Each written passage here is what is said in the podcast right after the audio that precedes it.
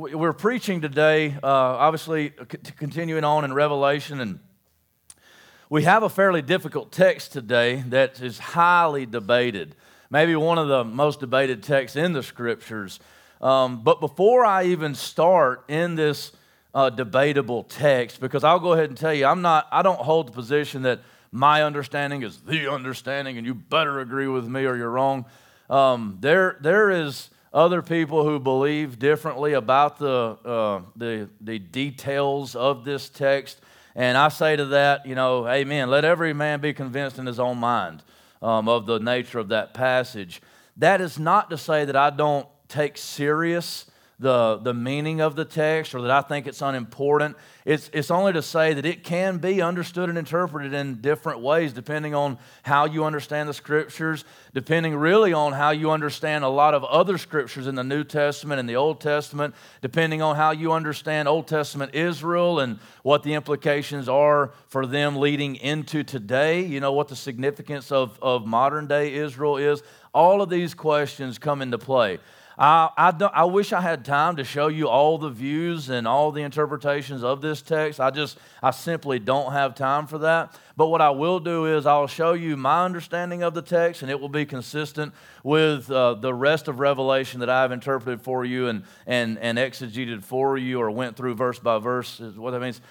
But um, what, what I will show you today is my understanding of that, and I'll give you reasons why I believe what I believe. But I will say, if you want to know more about this text and you want to see other views, and there are good, good commentary, there's lots of people who would see the text as I see it. There's lots of people who see the text differently than I see it.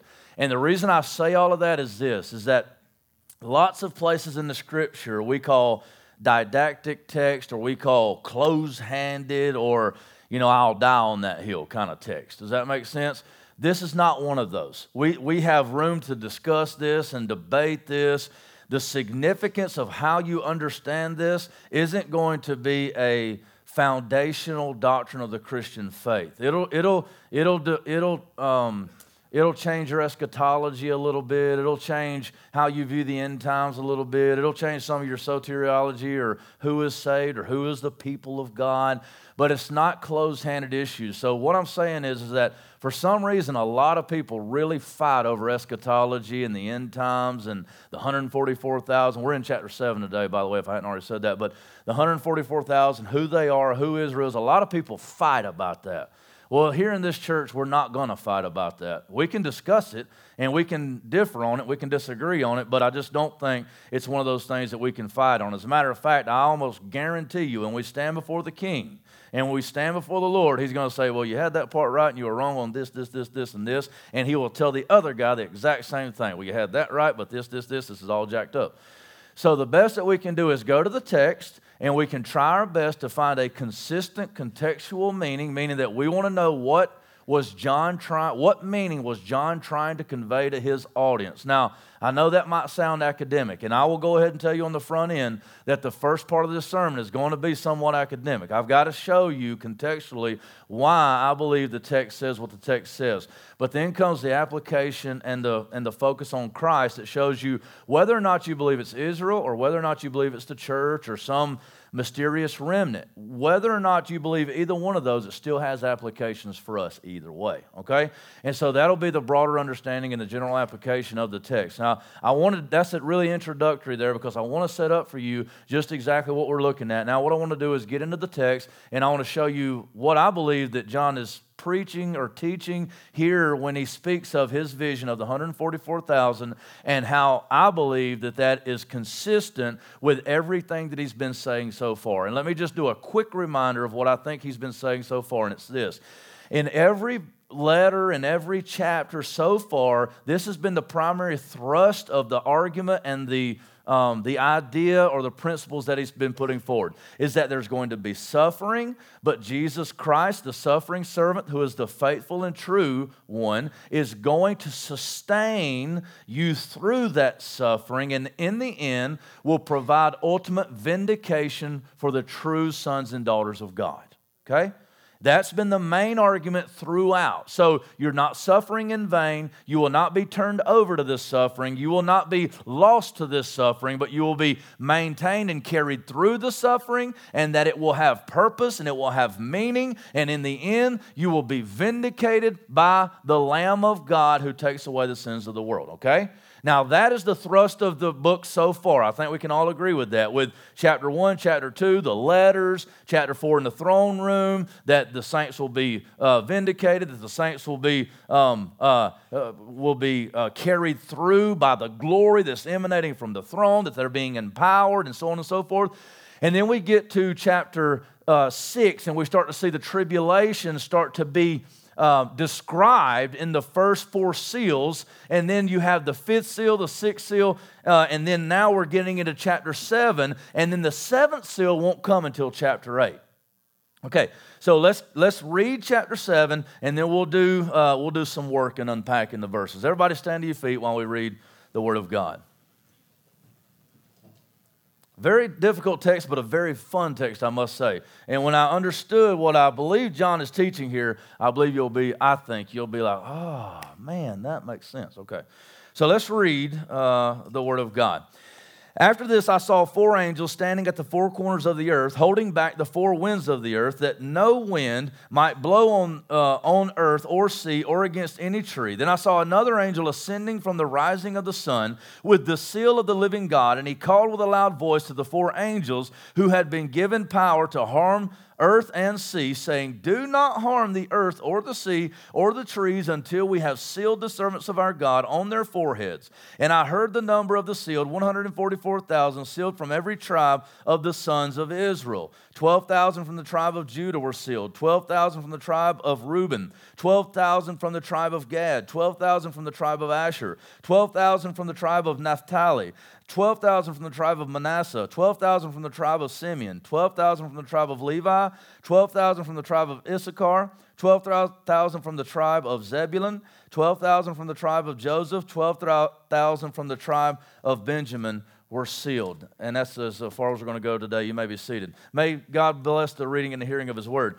Now, we may get in a little bit to verses 9 through 17 but that's going to be a little bit uh, a little bit later on, and we may just save that for next week because it's pretty significant.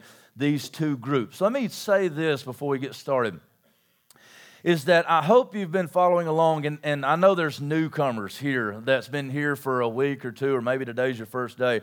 Um, I think that this sermon will be perfectly applicable to you, and you can apply it to your life and allow God to change and move you through it. But I would also recommend if you could in your in your spare time, that anybody has spare time, but in maybe driving time or grass cutting time or something like that, if you'll tap on to the well uh, website. It's www.thewell-landrum.com and find the little menu bar there. You can click on sermons, and all of the sermons on Revelation up to, up to this day are on there, and you can listen to the audio on those. Because what I'm saying, what I'm going to say today, it really draws a lot from the first six chapters of the book. So let's start to unpack chapter 7 and let's look and see what John might be teaching us as he's seeing this vision. Okay. Uh, so he says in chapter 7, verse 1, he says, After this I saw four angels standing at the four corners of the earth, holding back the four winds of the earth, that no wind might blow on the earth or sea or against any tree. So in this, uh, in this first verse of chapter 7, we have the first two words, and we really need to stop there for just a second. He says, After this. Now, we need to understand what after this might mean because it, it, we need i mean that will tell us is this a chronological after this? Is this like is this is chapter 7 happening after chapter 6 happens? Or is there something else going on here? And that, that really kind of makes a difference right? The chronological order here kind of makes a difference. Well this might throw us off at first. And, and as i was talking to some of uh, my brothers yesterday and just kind of bouncing some of these things off of them and trying to push them into text a little bit and really gaining some insight for myself too.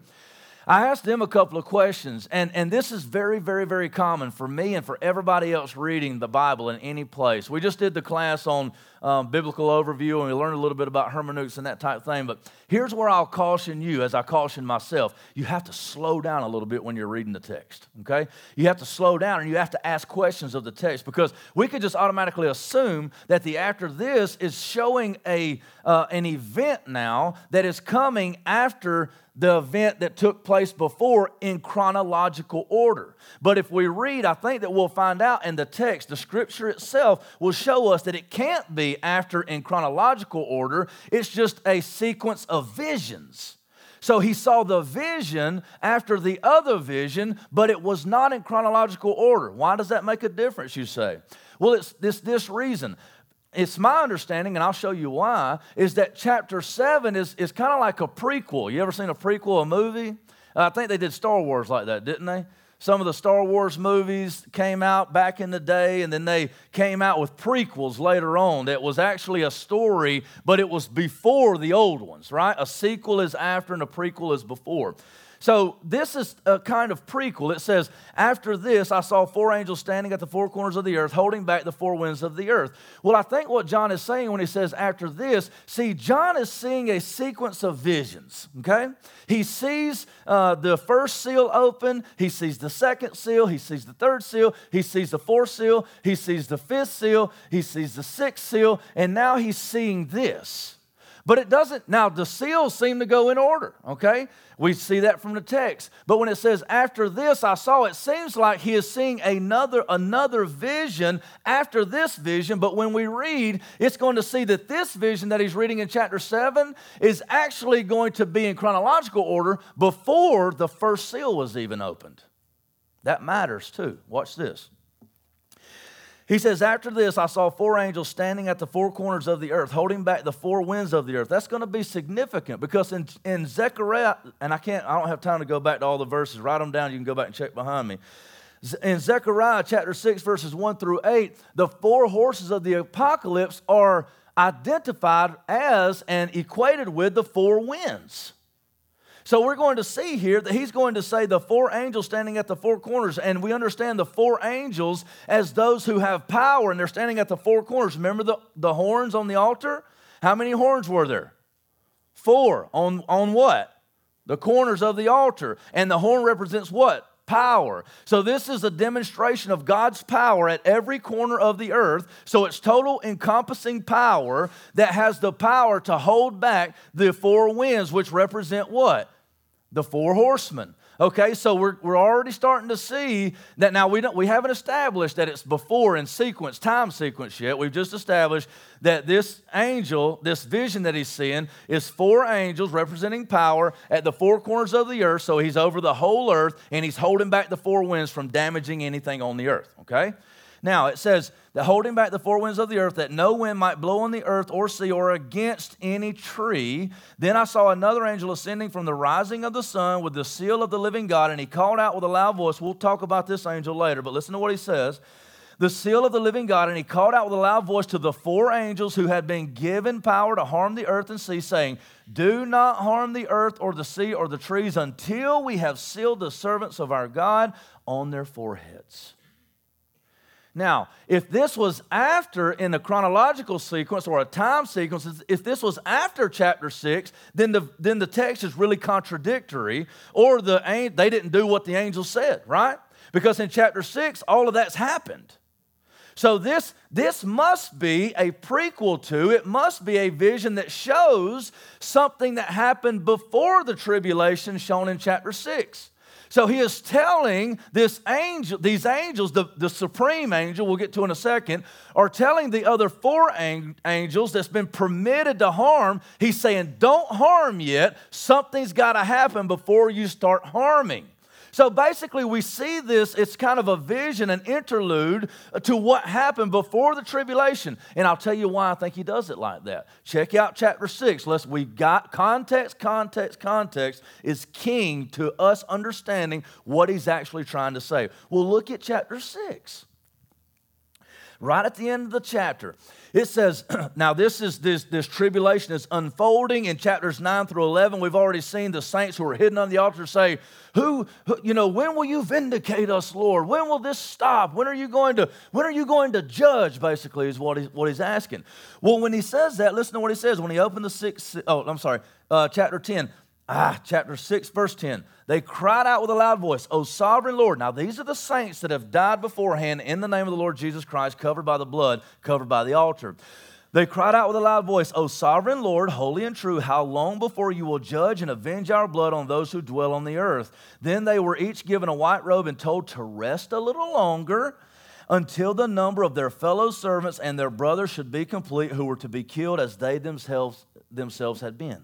So he said, Hold on a little while. Something has to happen before we can pour out judgment. There has to be others, fellow servants, that come into this fold just like you did.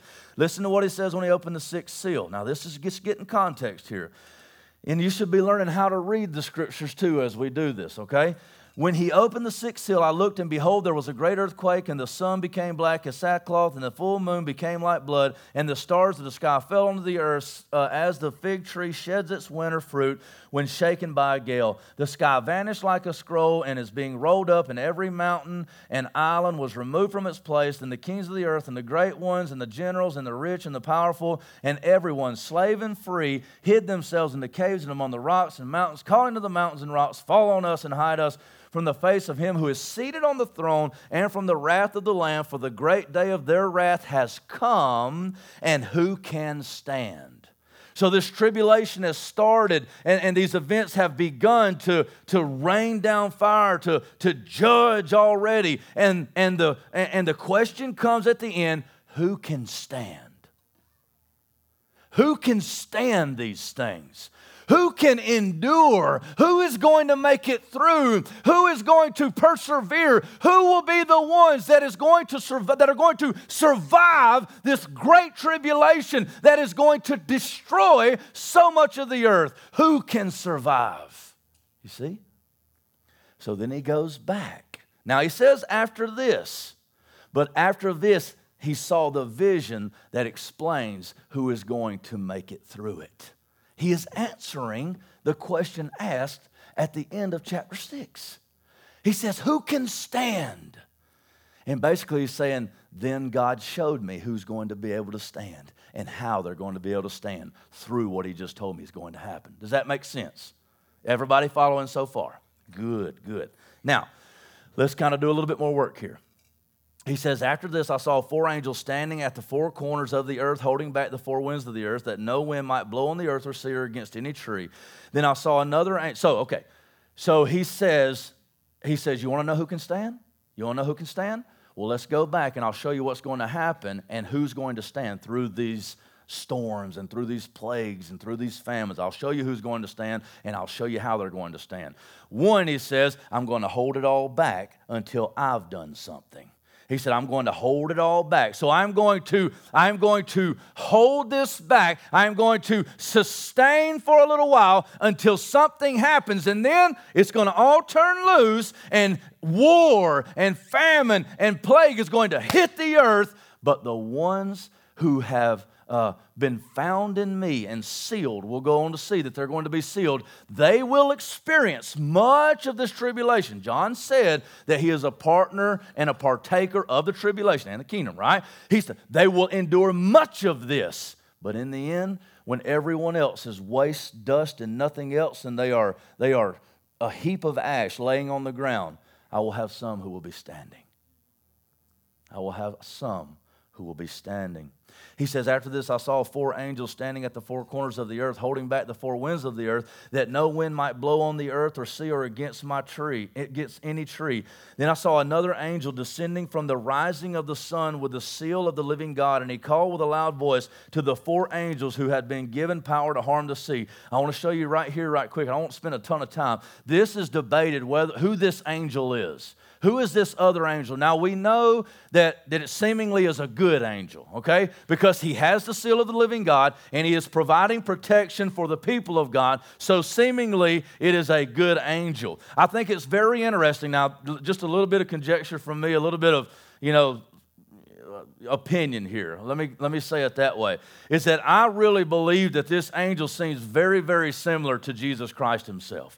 Jesus Christ is the one seen, seen descending and ascending. Jesus Christ is the one who seals the people of God. Jesus Christ is the one who protects the people of God. And if you think it's too far fetched that Jesus Christ will be called an angel, we see that again, I think, in chapter 10, where we really believe that that's Jesus as an angel. And all throughout the Old Testament, the angel of the Lord, that's a Christophany. And we do believe that that is Jesus Christ making himself manifest in the Old Testament. You can go and check those out yourself. That's a, a view held by uh, Augustine and several other theologians that Jesus Christ is the angel of the Lord. So it's not too far fetched here to think that this is Jesus Christ commanding those angels who have been given authority to harm the earth, uh, you know, telling them, whoa, stop.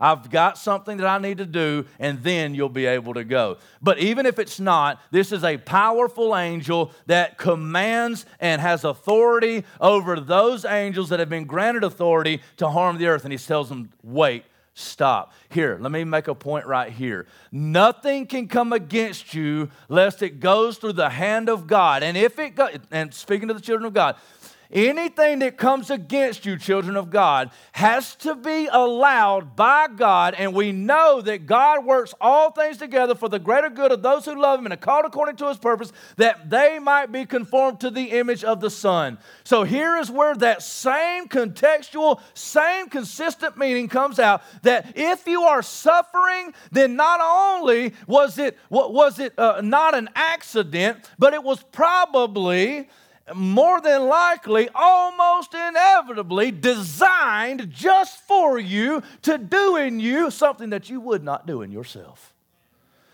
God has designed purpose in the pain that you feel that would bring glory to God. And in the end, it would benefit you and glorify your Father in heaven. Amen? He has authority to stop it and to allow it to start. And you say, well, that seems kind of mean. well, have you ever have you ever allowed your son to do something that you knew wasn't a very good idea and it wasn't going to kill him, but it sure would teach him a lesson, right? Because you know what's good for him. You've told him 10 times not to touch that thing because it's hot. Well, it wasn't hot enough to really burn him, so you said, touch it. Touch it. You don't believe me? Touch it. Oh, I told you. You think he's going to touch it again? If he's stupid, he may. but hopefully not. He's learned a lesson. Let me show you. Not only does do we know that he has power to stop them, but there's another thing in the text right here that's very revealing to us too, and he might just read right by it if you didn't if you didn't slow down and catch it. Somebody showed it to me. Listen. It says here, it says, not only did he say to them, Stop, but he said, Then I saw another angel ascending from the rising of the sun with the seal of the living God, and he called with a loud voice to the four angels. Check this verbiage out right here. This is called a passive tense verb. Watch what it says. Who had been given power to harm the earth and sea. Did you catch that? Did you catch that? That means just like Satan in Job, when, when Satan came over and he's like, Job's gonna, Job's gonna run away. Job's gonna run away. And God's like, no, he's not. And Job's like, yeah, well, the only reason he does this is this, this, this, and this. And God's like, well, okay, then go ahead and test him. Satan could not do one single thing until God said, all right, I guess, go ahead. I'll let you do it this time, just to show you how faithful my servant is. Now, some people might look at that again and say, well, that's just not right. But what if you really looked at it from another angle? What if you looked at it from the angle of God had so much faith in Job that he allowed Satan to hit him with everything that he had? So that Job would shine like a diamond at the end of it all. And in order to be vindicated and receive back a hundredfold. And all of that glory, Job was glorified through this. He was shown to be an awesome man of God. But you know what all of that glory pointed, all of that all of that glory that he received, you know what happened to it? It all got reflected back to God.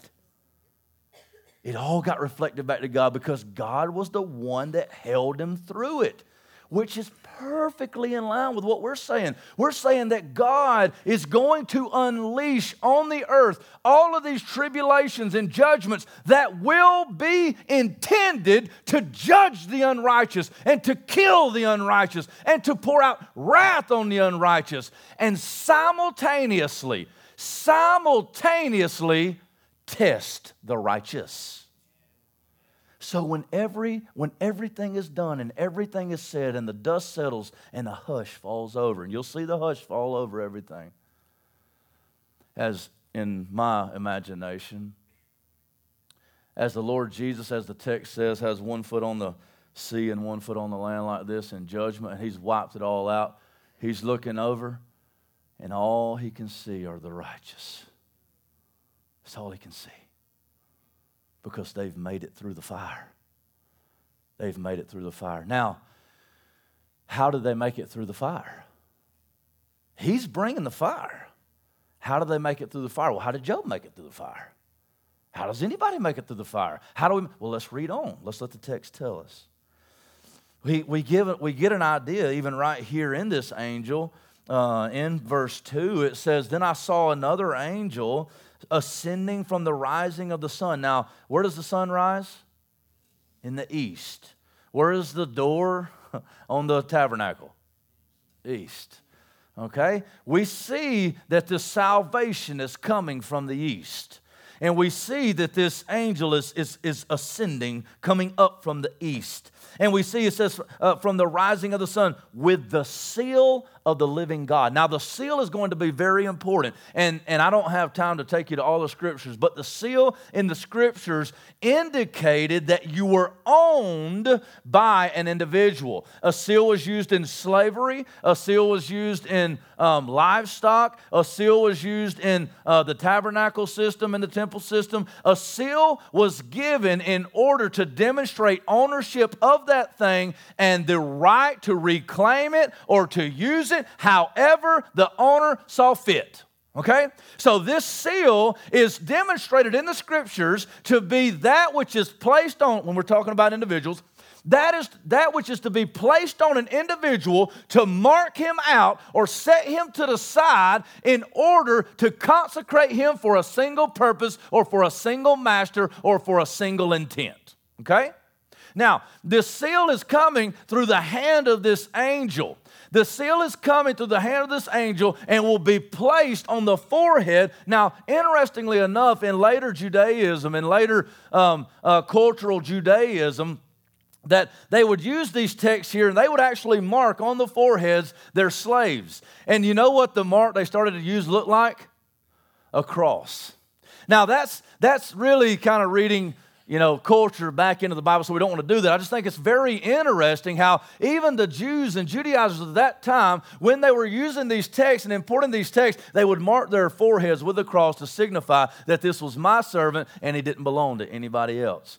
You see here, we even see the angel as he comes to hold back the four corners of the earth, to hold back uh, the, the four winds that would destroy the earth, he does so with, the, with power so that he can do something else, so that he can seal all the ones that have been given to him and been faithful to him. It says, uh, the seal of the living God. He had, he had the seal of the living God, and he called with a loud voice of the four angels who had been given power to harm the sea, harm the earth and the sea, saying, do not harm the earth or the sea or the trees until we have sealed the servants of our God on their foreheads. That's going to be really crucial right there. Let me let me skip over. I want to show you an old text because what I'm going to say is I'm going to go ahead and put this out there to you so you can understand where I'm going. I am going to hold the position that the 144,000 and the multitude in chapter 7, verses 9 through 17, are the same group of people from different perspectives. I'm going to hold that the 144,000 from the 12 tribes of Israel, 12,000 from each tribe. Now, this list is different from any other Old Testament list that we can find. It's absolutely unique. I'm going to hold that the 12, uh, the, the 144,000 from 12 tribes, 12 from 12,000 from each tribe, I am going to hold that that is a symbolic number from a symbolic people, and it's meant to be understood as all those who have been found in Jesus Christ. These are Christians that are, that are numbered. He knows every single one of them from day one. I'll show you exactly why I believe that, but that's where I'm going. I want to go ahead and tell you that because what I'm going to say now is going to start to show you why I believe believe that that is the best understanding in the context. Now, going back to this reading of the text and this, uh, this, this, because most people would say, and a lot of the times I agree, that they say the plain, simple reading of the text should be the understood meaning of the text. I say, well, amen. Amen. I think when we start to spiritualize and we start to put our own meanings and we start to do this, I think you get in big trouble because we can make the Bible say what we think it should say, and we don't get the original meaning of the text. Okay? I agree with that. But the problem here is, is that we don't need to say, you need to read it with your plain understanding of the text and have your plain understanding pushed onto the text. What we need to find is, what would the author have meant to convey? What would the plain meaning have been to the original audience that would have been reading it in their time? Does that make sense? Does that make sense? So, if what would have been the plain reading that they would have read? Now, I think that I can show you through uh, context and through the scriptures that I do not believe that John's audience would have understood this to mean a, and I'll tell you a couple of the different views. Some people believe that this is um, a specific number of, of ethnic Jews that would be saved at some point in time. Some people believe that this is uh, equivalent to Romans chapter 11, verses 24 through 26, where they say, where Paul says all Israel will be saved. Some people think that this is the all Israel and the, the number is symbolic and meaning all Israel. Maybe this is the time when that is fulfilled. Uh, others believe that this is a special group of martyrs that happens to die in the name of Christ and they come to Christ after the tribulation starts. Now, you see why I have to reject all of those because of my understanding of what the book has already been teaching. I don't believe that uh, Israel and the church are two distinct groups of people and need to be seen as groups. When, I, when Paul says there is neither Jew nor Greek, I have to just say, okay, he's destroyed the distinction, and racism is no more in the Lord Jesus Christ. And there only exists now one nation, one kingdom from every tribe, every tongue, every nation. And so I must say, well, what does this mean? Is and and and let me say this, and I'm getting a little bit of ahead of myself, but have we not seen in the whole book of Revelation several, several times where, and I want you to listen to me with an open mind and let the text define what the text means. Has the scripture over and over and over again used the exact same terms that were prophesied about ethnic Israel to describe the church of Jesus Christ? To, and when I say church, I don't mean Gentiles with the exclusion of Jews. I'm not a replacement theologian. I do not believe that. But I believe that the Jews and Israel was all a foreshadowing of number one, Jesus Christ, who is the only true Israelite, who is the only one that has kept the covenant. And through Christ, we see true Jews and true Israel emerge and take place and, and, and really take hold of and, and, and find the fulfillment of all the promises of God in Jesus Christ. Now, through Jesus Christ, when we come into that family, we're born into the family of God and we become Abraham's seed. That's explicit in Galatians chapter 3. We know that, okay? We know that. Now, with this particular understanding of what Paul does with Jews, what uh, uh, uh, Peter does with Jews, what John does in the book, did we not see that it was promised to Israel, ethnic Israel, that they would be a holy nation, a kingdom of priests? Right?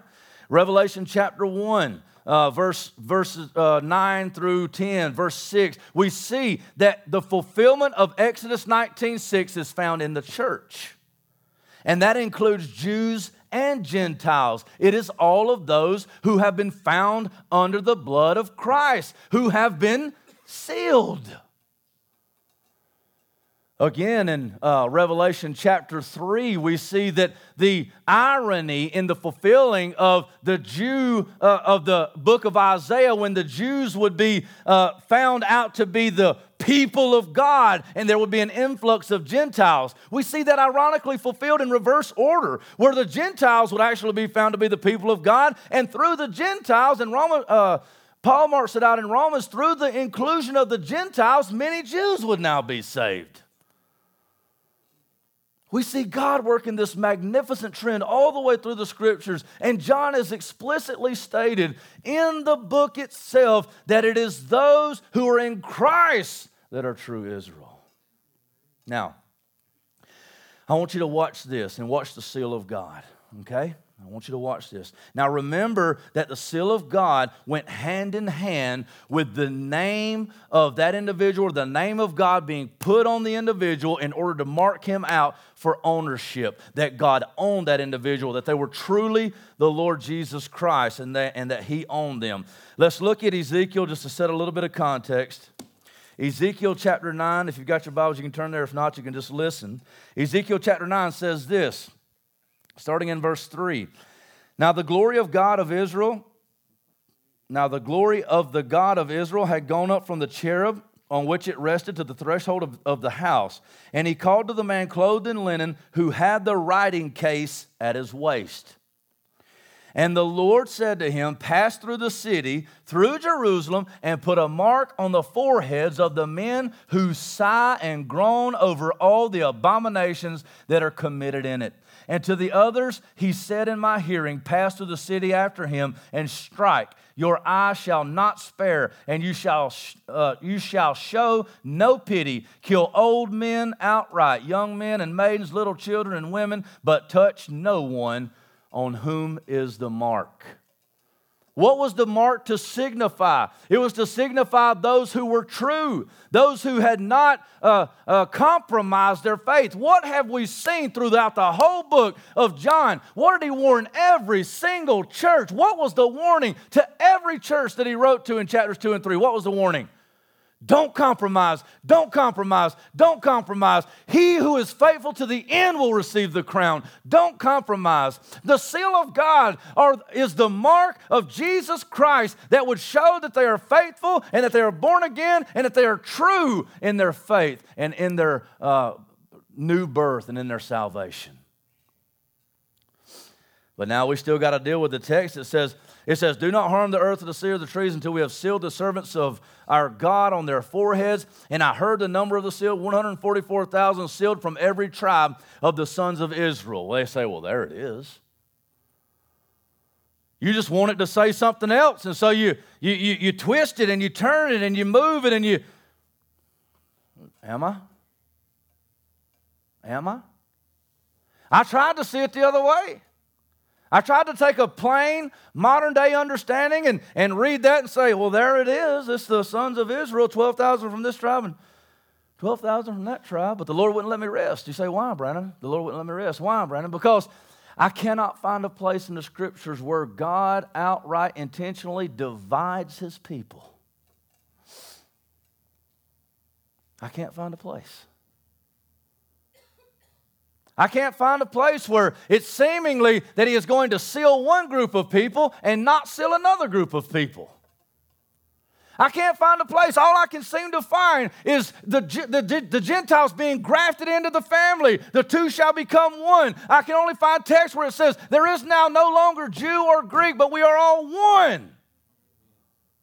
I can't find the text. And then I start asking questions. Okay, well, it seems like it can't mean that. Why would you write it like this? And he is saying to me, the whole book has shown how the whole Old Testament is showing you what God is doing. And true Israel is a picture, is a reality that was pictured in the Old Testament. And I'm showing you right now something greater.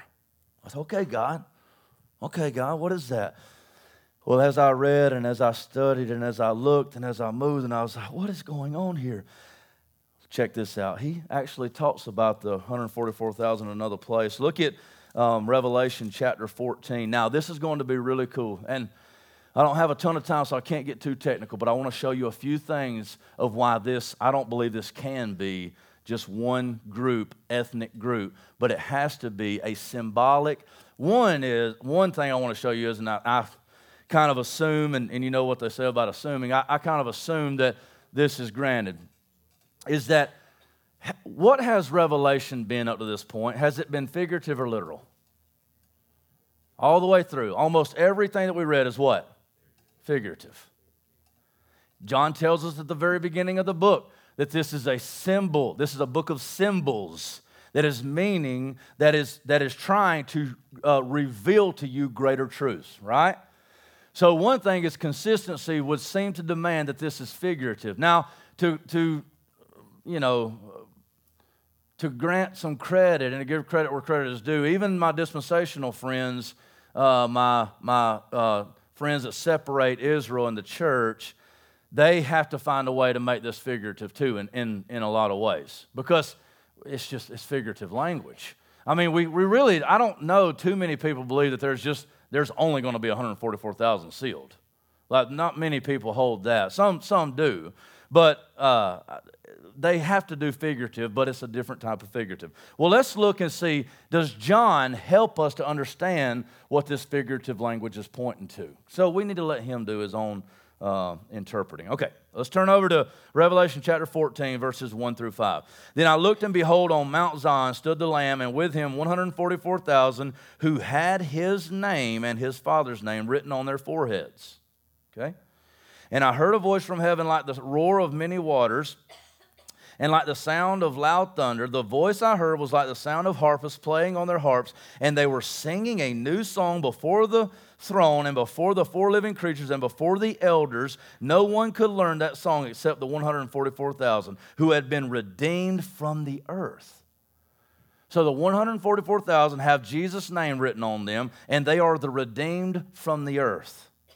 It is these who have not defiled themselves with women, for they are virgins. So these are male virgins, which again is symbolic. It doesn't really mean that they're virgins, but what it means is they're pure. These are, these are those who are specifically been marked out and they've been purified. It is these who follow the Lamb wherever he goes. Who are the 144,000? The ones who have Jesus' name written on them, who have been redeemed from the earth, and who follow Jesus everywhere he goes. These have been redeemed from mankind as first fruits for God and the Lamb, and in their mouth no lie was found, for they are blameless. I really have to decide where I want to go from here. One thing I want to show you is that the number 144,000 is absolutely significant.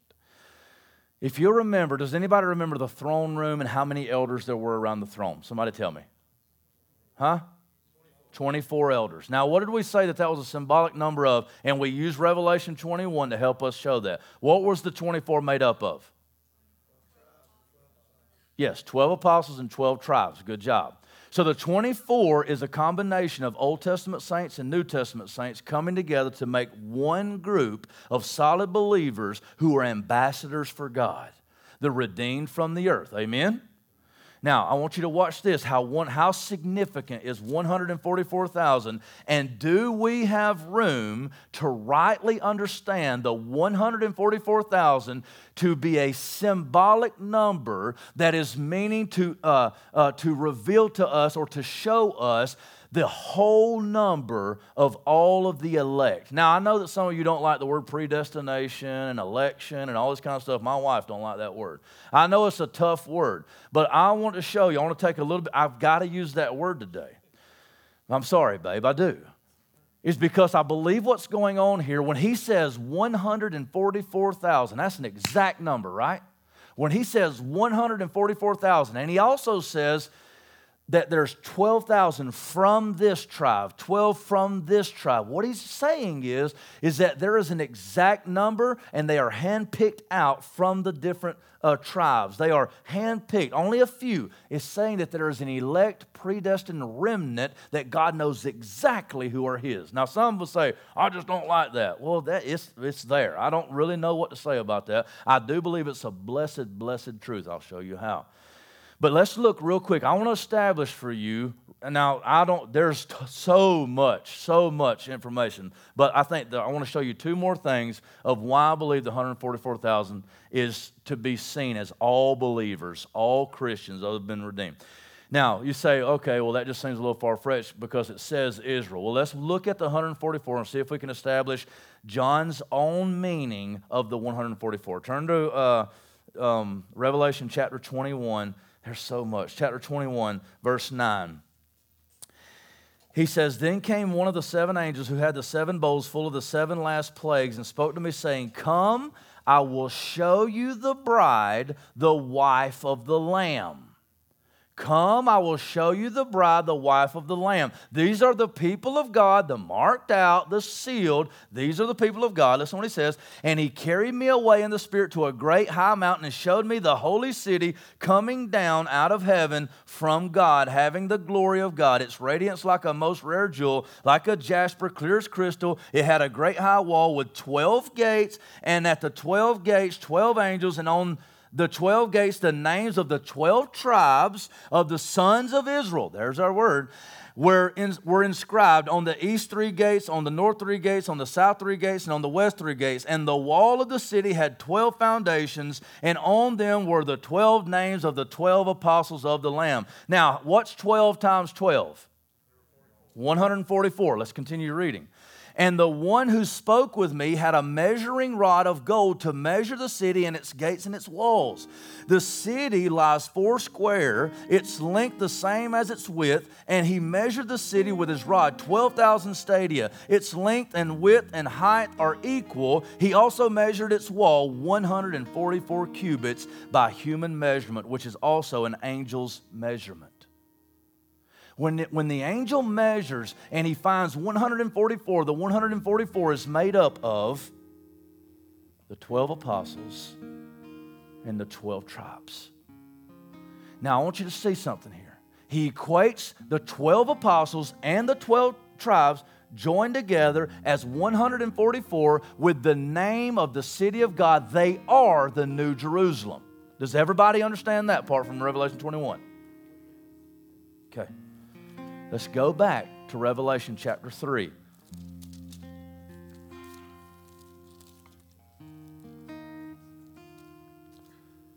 I want you to watch this now. Remember that the seal are on the 144,000. It's a new name, and we are trying to establish that those with the seal are the New Jerusalem, and this is meant to establish not ethnic Israel, but true Israel and the New Jerusalem, which John has spoken of throughout the whole book. Watch this. This is spoken to a Gentile church. He says in Revelation chapter 3, let's start in verse 10 because you have kept my word about patient endurance, I will keep you from the hour of trial that is coming on the whole world to try those who dwell on the earth. I am coming soon. Hold fast what you have so that no one may seize your crown. That one, the one who conquers, I will make him a pillar in the temple of my God. Never shall he go out of it. And I will write on him the name of my God and, uh, and the name of the city of my God, the New Jerusalem, which comes down from my God out of heaven, and my own new name. You see it? You see, it's the believer that is promised the seal. It is the believer that is promised the endurance. It is the believer that is promised that he will receive the seal of God, the name of God. It is the believer, the one who is found in Jesus Christ, that is said to be New Jerusalem. And New Jerusalem is made up of all people, of all tongues, of all nations, all who bow the knee to Jesus Christ. And the last point I want to make from this, and I think to me this was just the nail in the coffin. I don't understand how I could ever unsee it.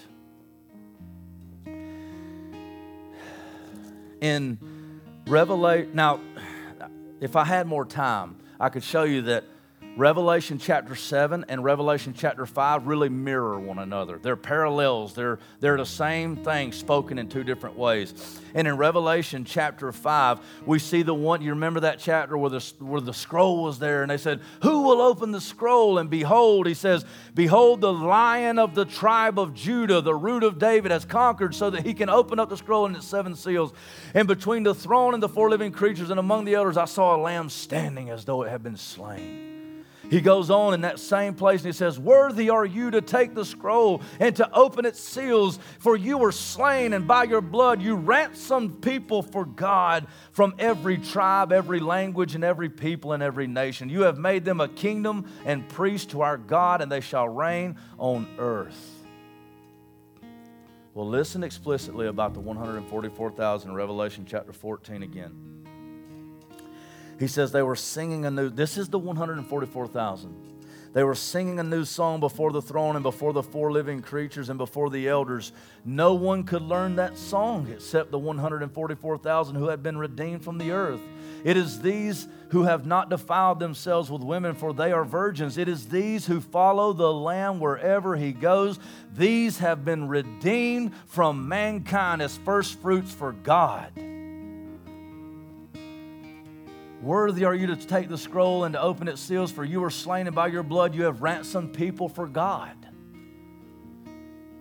From every tribe and uh, language and people and nation, you have made them a kingdom and priests to our God, and they shall reign on earth. The language is so identical that I don't know how you could see them as any other people. That this 144,000 are all of those who have been uh, born again by the power of the Lord Jesus Christ and received the seal. One other thing that we see in this text is that Judah is the first in the list, and Judah's never the first in the list.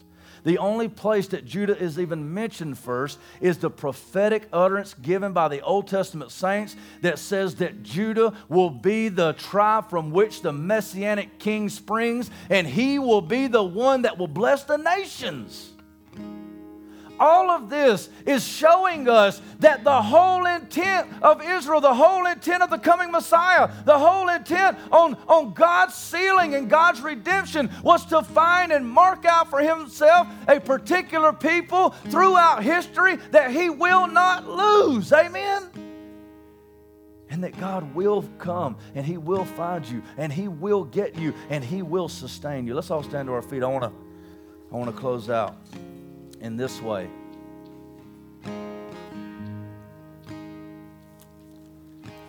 Next week we'll look at the great multitude, and we'll kind of continue a little bit in this in this vein because what I have attempted to establish today with with text, and there's so much more. I wish I could go on.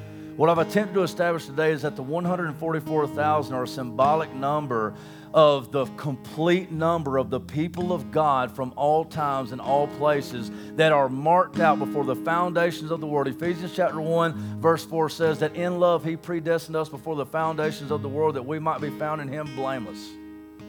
Now, I know that to some that says, well, that means that he didn't predestine some. That's a different conversation for a different day. Let's just focus on the positive of that.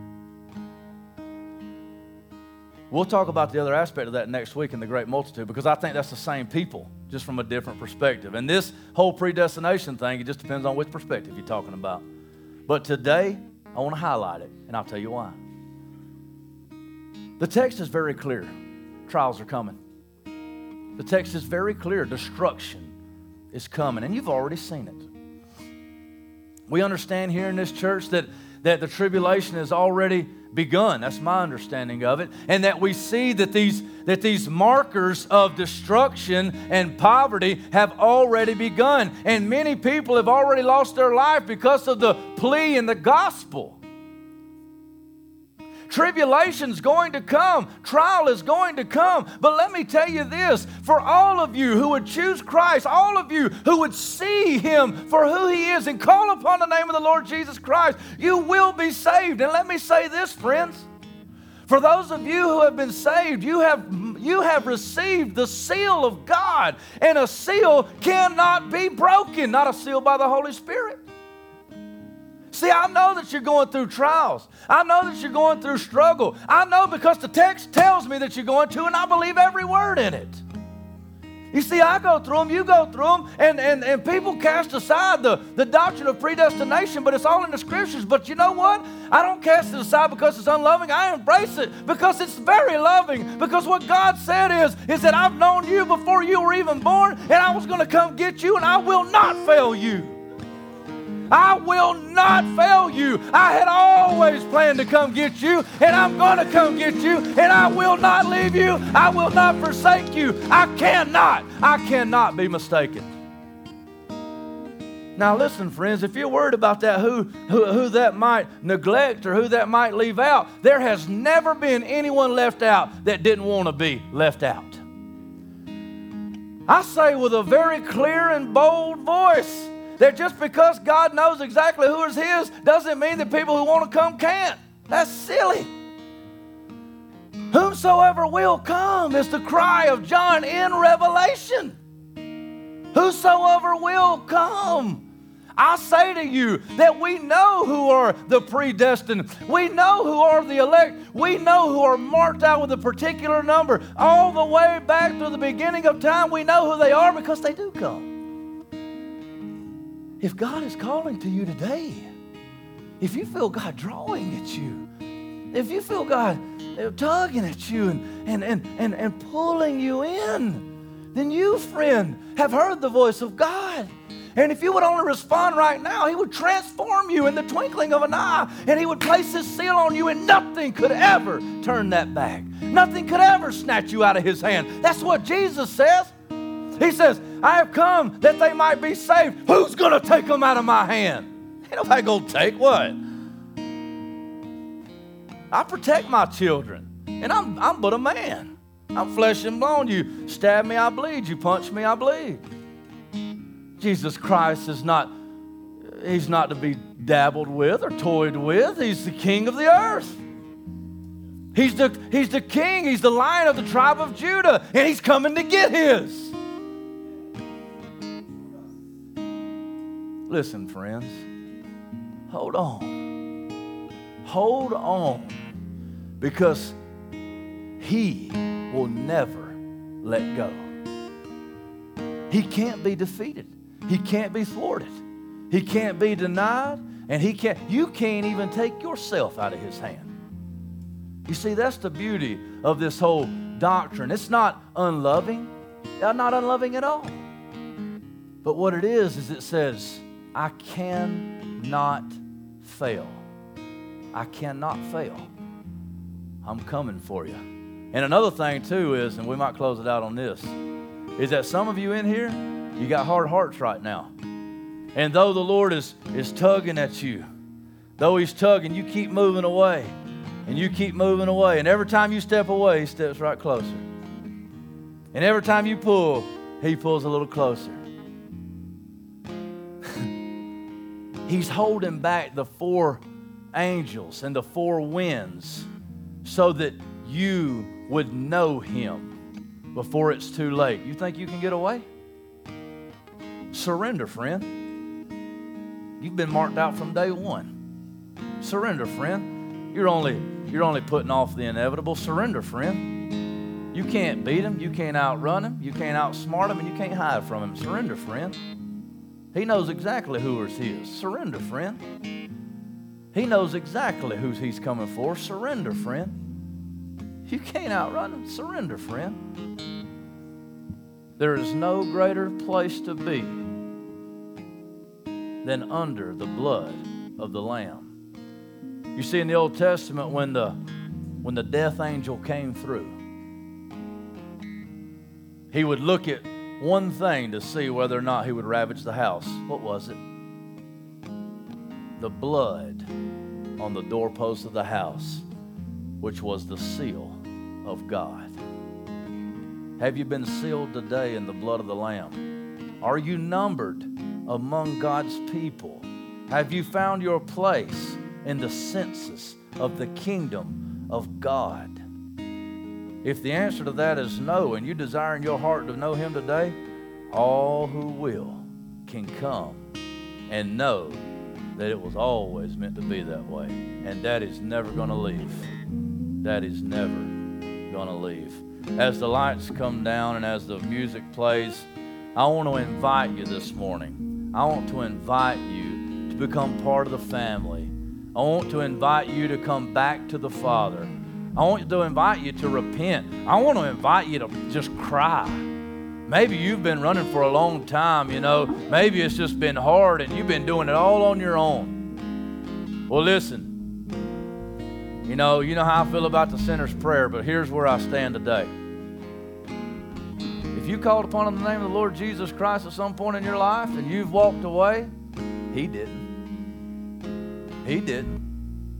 I don't know where you are with God, but if you called upon the name of the Lord Jesus Christ at some point in your life and you just don't know how to get back, you just don't know what to do, God says, draw, James says, draw near to God and God will draw near to you. Just take a step, friend. Whether it's redemption, restoration, repentance, salvation, transformation, I don't care. Let's do business with God. Man, you need Him. I need Him. And He has promised that He knew every hair on the top of your head before the day you was born. That you have been numbered amongst God's children. If you hear Him calling today, do not harden your hearts as they did in the wilderness, but come. Come and be cleansed by the blood of the Lamb. Come, now, come.